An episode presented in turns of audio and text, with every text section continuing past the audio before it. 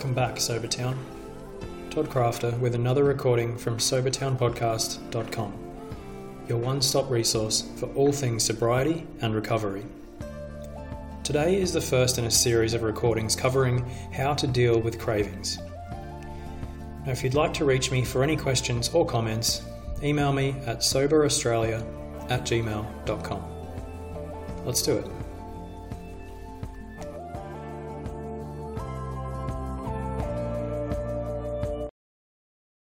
Just to begin, Sobertown, I just need to explain that cravings, they're going to occur far more frequently and far more intensely in the early days of sobriety. Now, some of you listening to Sobertown podcast are early on in your journey, and some of you are quite a long way through, um, a year, two years more.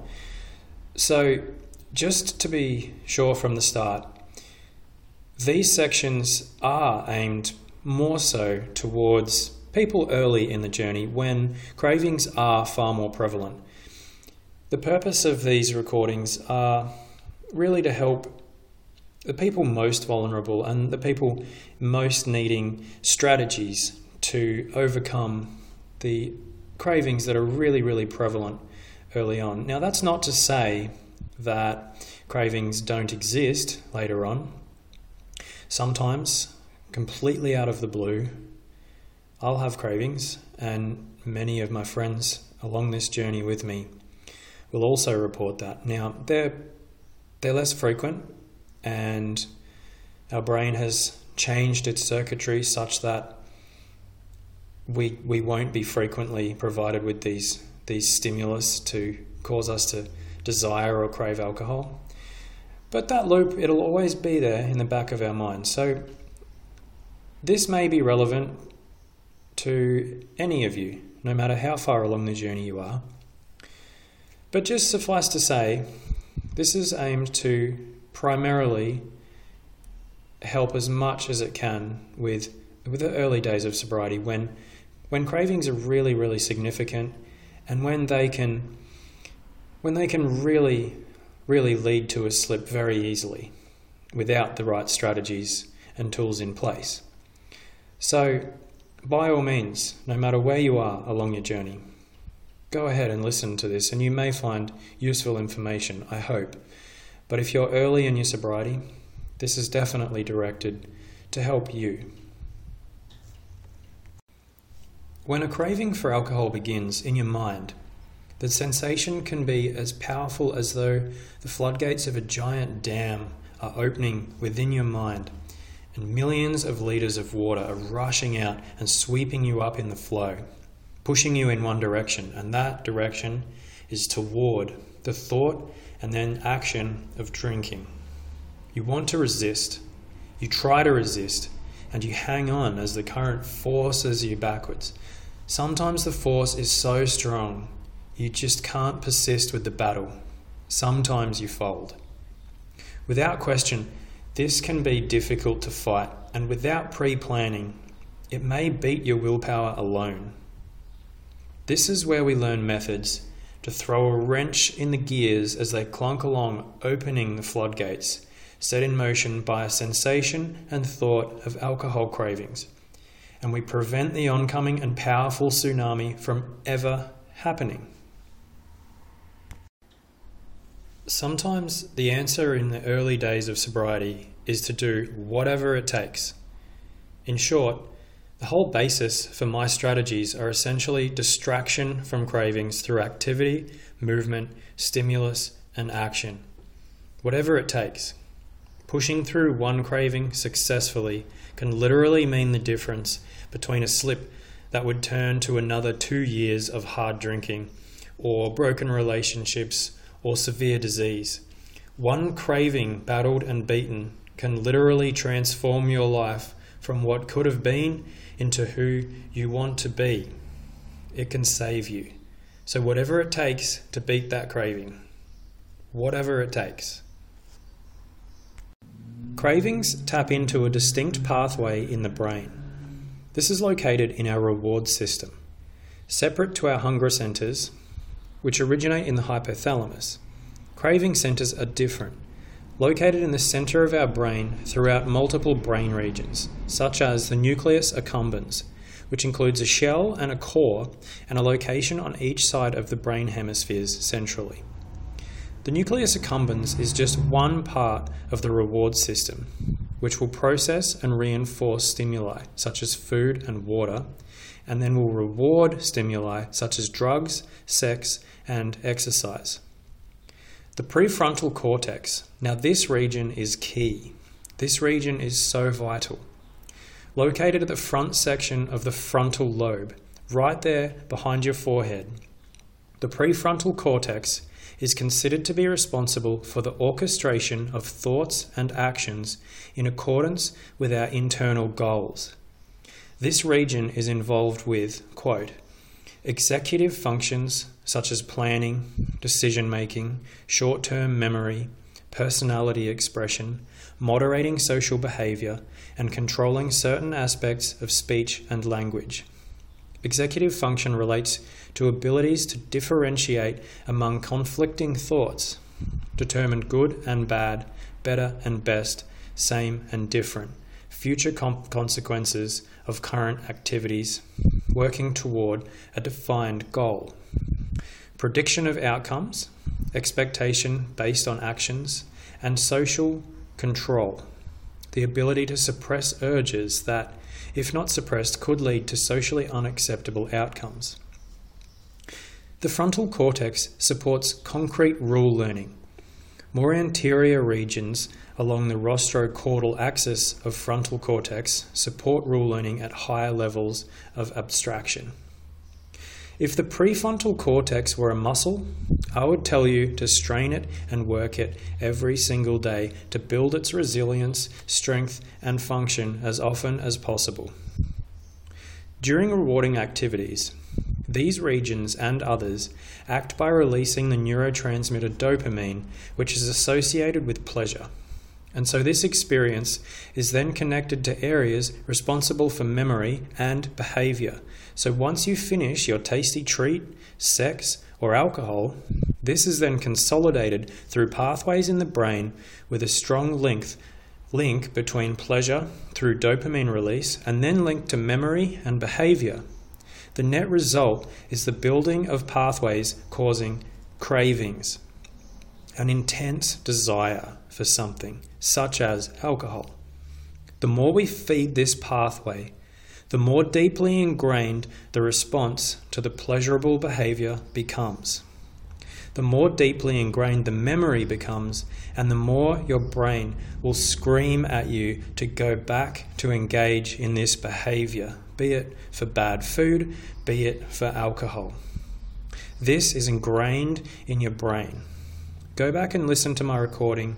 If it fires together, it wires together. This means when you deprive yourself of your trained habit, alcohol, your brain will tell you you need it. This is only a neurological circuit causing this craving, but it can feel very strong. This is what you are up against, and this is what this series of articles aims to help you overcome. Overcoming these desires is the key to a better life, my friends. This is the price of admission to overcome, to battle, to beat your brain, and to change your pathways. Differently to hunger, which will not simply pass in time if we do not provide ourselves with food to satiate that hunger, cravings do go away with the passage of time. Let me repeat this because this is key information. Cravings do go away with the passage of time. Unlike hunger, cravings are psychological, not physiological. That doesn't make them any less real to us, but the fact is they will pass. Due to the fact that craving is psychological experience, they can be triggered by many experiences or feelings or states of being. These may be specific to you, for example. If you associate a location, a person, or an event with drinking alcohol, then these will likely induce cravings in your mind, whereas some causes are quite common to most people, such as being tired or fatigued, stressed, bored, lonely, and interestingly, often excitement is also a common trigger for alcohol cravings, among several other causes. When we would drink alcohol, just like eating food packed with sugar, salt, or fat, we teach our brain that these make us feel better as dopamine and the reward pathways are utilized. And if we do not learn how to process the emotions and experiences associated with life without drinking, then we set ourselves up for failure.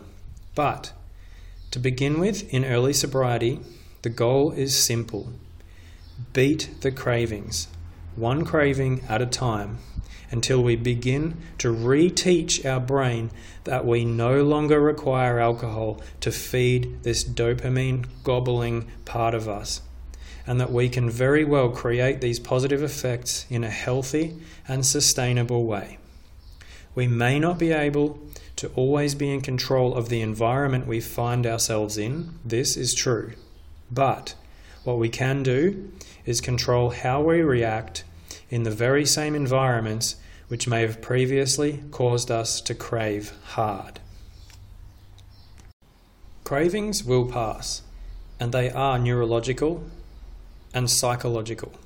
But be aware the cessation of alcohol will cause very real physiological effects in our body. And so, if levels of consumption had been very high, and it's not for me to define very high, it's for a medical professional, then you need to have medical oversight when you quit, just as a note. Next, to introduce you to a concept. The concept is called the gate control theory.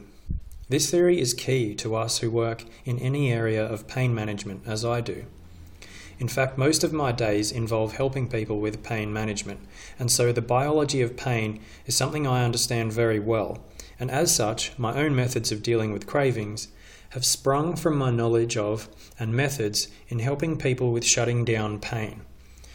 The gate control theory was never meant to translate to controlling cravings for alcohol, but to me, it translates well, in a very modified fashion anyway. First, a quick explanation of the gate control theory. When you hurt yourself, for example, a knock on the head, what's the first thing you do instinctively? Think about this. What do you do when you hurt something by knocking it? You grab the area, right? You rub it. Sure, you might swear or yell, but physically, you generally rub the area that you bumped or hurt. Recall a time you stubbed your toe. You smash it into a table leg and await the slow pain build up. You know it's coming and it builds rapidly. You reach down and grab your foot and toe and squeeze it, or you rub it, or you shake it. You don't just stay still. So let's look at another stimulus. For if, example, if you get bitten by a mosquito, the sensation of itch compels you to scratch it. Same concept. But did you ever ask yourself why? Why would you scratch the itch? Why would you rub the bump? Seems silly to ask, right? But it's not. There is a reason you instinctively attack the area of pain or itch with pressure, or with scratching or rubbing. There's a reason you do this, and you probably don't even realize it. To understand why you rub the area you bumped, I need to explain the gate control theory, because this underpins my strategies for dealing with cravings. As with most of my strategies, I like to bring things back to neurological concepts and adapt them. So, the gate control theory, in a nutshell, states that non painful stimulus essentially closes a gate to other neurological input, such as pain, from being transmitted up the spinal cord and to the brain. So essentially, you hurt, you rub, pressure input overrides pain input, which then leads to less pain perceived by the brain. So the idea is to block one unwanted experience by overriding it with another input because the neurological structures are governed at the level of the spinal cord by an interneuron which can downgrade a stimulus such as pain to allow only the transmission of the other stimulus, the pressure of the rubbing. When I quit alcohol, My method of dealing with cravings was to employ a variety of overriding stimulus to my body and mind before the sensation and feeling was able to turn to thought and action. Once the craving has forced past sensation to perception to feeling, it can be very difficult to prevent action unless an overriding stimulus is interjected to stop that process from playing out the well ingrained habit loop in your mind. So, as a final explanation of the gate control theory, I think of it in terms of old grannies. Let's use grannies. So, two grannies are in the store. They both want prune juice. Granny in the blue cardigan is looking into the distance at the refrigerated section, and there's only one prune juice left on the shelf. Then, Granny in the yellow cardigan spies the same single bottle of prune juice on the shelf at the same time. They see each other. Granny Blue looks right and can see Granny Yellow gearing up to hit the throttle and grab that last bottle of prune juice. The yellow Granny looks left and can see the same of Granny Blue. And so, now it's on. Off they go at a snail's pace, left foot, right foot, trying to be the one who gets to the prune juice first. Maximum heart rates of 90 beats per minute and a smashing snail's pace they go. They clash trolleys, they shake fists, Blue Granny pulls ahead by a nose, but oh no. Right at the shelf, when Granny Blue reaches for the juice, a friend steps in front of her. Hello, Janice, her friend says, and the path is blocked by the friend. Granny Yellow catches up and snatches the last bottle of prune juice from the shelf, much to Granny Blue's dismay. Only one of them can win today. Today it was Granny in the yellow cardigan. So in the story, Granny Blue was the craving, or the pain, or the bump, whereas Granny Yellow was the pressure, rubbing the sore spot, or the overriding stimulus to override the craving. Both were heading along the same pathway with the same destination, and then Granny's Blue's friend, who stopped her from taking the juice, was an interneuron in the spinal cord, which blocks the pain stimulus from passing into the spinal cord and up to the brain. So, in a wildly simplified form, the gate control theory is just saying that one stimulus can block another neurologically. This is the primary concept I use in every single method of dealing with cravings when they come around. Is dealing with cravings exactly the same as the gate control theory? No. The gate control theory relates to physical stimulus and blocking it from entering the brain at the spinal cord. But the theory is how I can best describe the goal of dealing with cravings that is, distraction, replacement, action, and overriding stimulus. Kill the cravings through activity, movement, overriding thoughts and actions to replace the habit. To me, dealing with cravings is about getting the fuck up, getting the fuck on, getting the fuck out, and getting the fuck through the craving. Most reports show that cravings for an addictive substance reduce or completely pass after around 20 minutes. 20 minutes. Keep this front of your mind. You can endure all sorts of hardships for 20 minutes cold water, hard exercise, hot weather, annoying people, pain. So many hard things can be sustained for 20 minutes or longer, and cravings can feel like the most difficult of tasks at times, especially while the neurological circuitry is so strong within your mind early on. However, you can endure them and they will pass. I repeat this, they will pass. So, this leads me to a commonly slung concept today sit in it.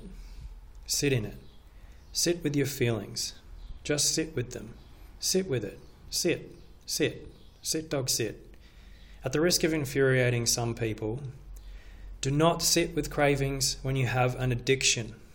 This is misunderstood as a concept. It applies well when applied at the right time. But here is the concept explained.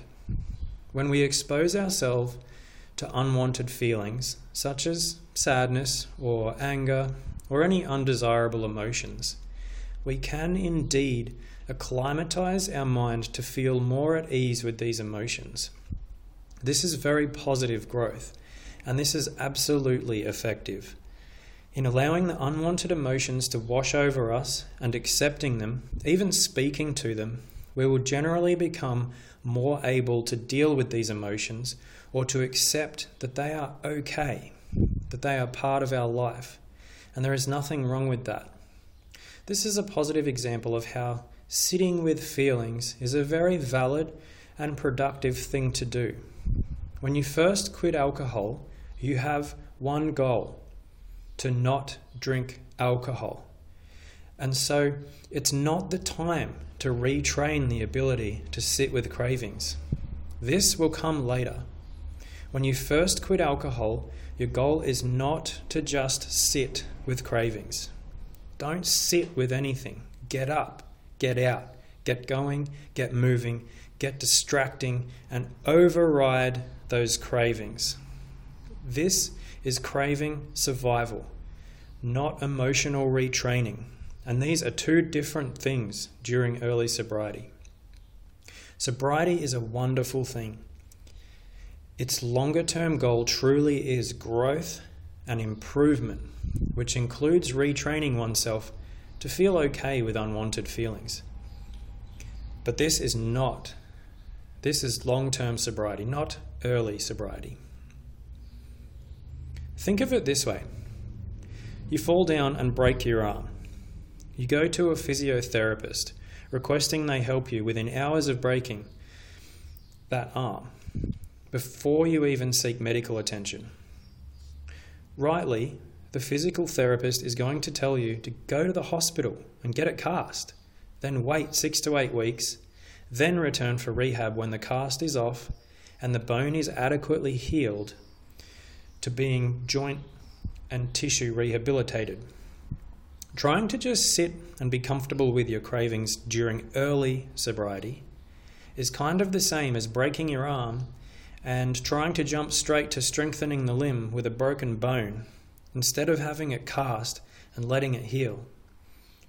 It's not a safe or reasonable idea when you first start your sober journey. When you first quit alcohol, you should treat it as though you have an acute injury, like a broken bone or a huge gash, because either way, your body and mind will be going into shock and going into battle. You need first aid, not long term physical rehab. Likewise, in addiction, you need methods to battle cravings, not attempts to sit and learn how to be comfortable with them. Not yet. You are at war in your mind, and so you need to act accordingly. The sitting and learning, yes. That will absolutely come, but not yet. So, to review, how does all of that relate to craving? Distraction. Overriding one stimulus, that is cravings, with another stimulus. The more intense the alternative stimulus is, the better. So there's cravings. The lead up is sensation, perception, feeling, thought, and then action. Sensation, perception, feeling, thought, and action. It goes sensation, perception, feeling, stop. Stop it there. Before thought, stop. Control the action. Sensation, perception, feeling, stop. Override. So let's say that you're early on in your alcohol free journey. Let's say it's two weeks or less. You think things are looking good, you're getting through, and this life is becoming at least partly normal. 5 pm comes around, the witching hour, the hour you were likely in the past to start splashing the poison around. The craving begins. The voice calls you. The magnet pulls you. You suddenly want it. You need it. The pull is so strong. Here is where you stop and override that craving. This is where you override that fucker. Sensation, perception, stop. So, how? As with most things, there are many methods and no one will be perfect every time. But having a method for different situations is vital, and knowing the most effective methods for yourself will be helpful so that the primary fallback method is well known and as are its effects. So, Sobertown, today's recording was the introduction to cravings. My goal from this recording was just to explain a little about cravings and my concepts as to how how we act to override and to stop the craving process. Again, this primarily applies to the early days of sobriety. These can be employed later, but the most prolific cravings will occur in the first days, weeks, perhaps months after quitting alcohol.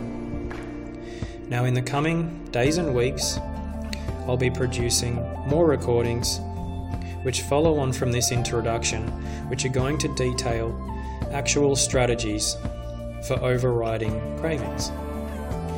So stay tuned for that. Thanks for listening, Sobertown. I'll catch you later.